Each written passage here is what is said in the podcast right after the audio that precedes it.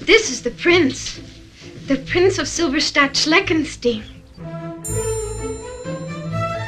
Tell me about your sister. Eugenia? She is the Baroness.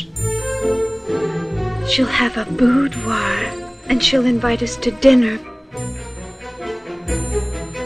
I want you to make me a promise not to get excited. I don't think I can promise you that, Father. I'm excited already. What I'd like to know is just what the devil has brought her here. She looks down her nose at everybody. Must I sit in there?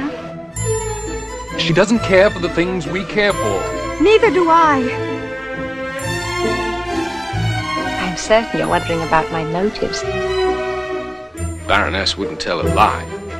Wouldn't she? I think I ought to feel insulted.